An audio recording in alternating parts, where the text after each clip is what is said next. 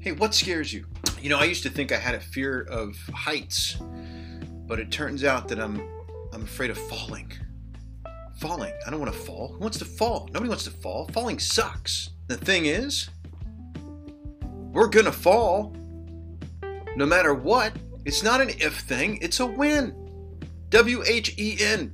Win. So if you're gonna fall, then what's your plan? You're gonna get back up? You're gonna learn something from it? Or are you gonna be like my cat and pretend nothing happened? See, here's the deal with falling it's natural.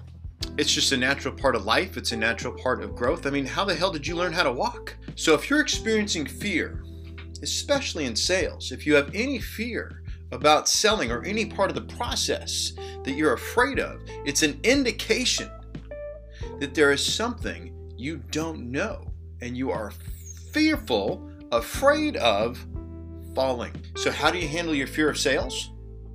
Number one, figure out what you're afraid of and recognize that you're probably not afraid of the height of it, but the falling that is what's scaring you. Okay, you've identified it. Next, confront it. Look it straight in the eye.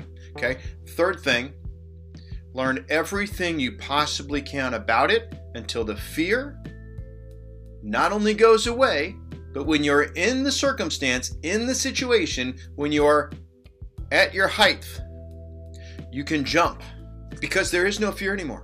Think about a guy who's jumped out of an airplane how many thousands of times or hundreds of times. There's no fear there. He knows exactly what he's doing. He knows exactly what to do if everything goes wrong. This guy is confident and certain because he knows everything about how to jump out of a plane and land safely. So, what do we do? We identify what we're afraid of, we confront it head on, and then we learn everything we possibly can about it. Let me know how this helped.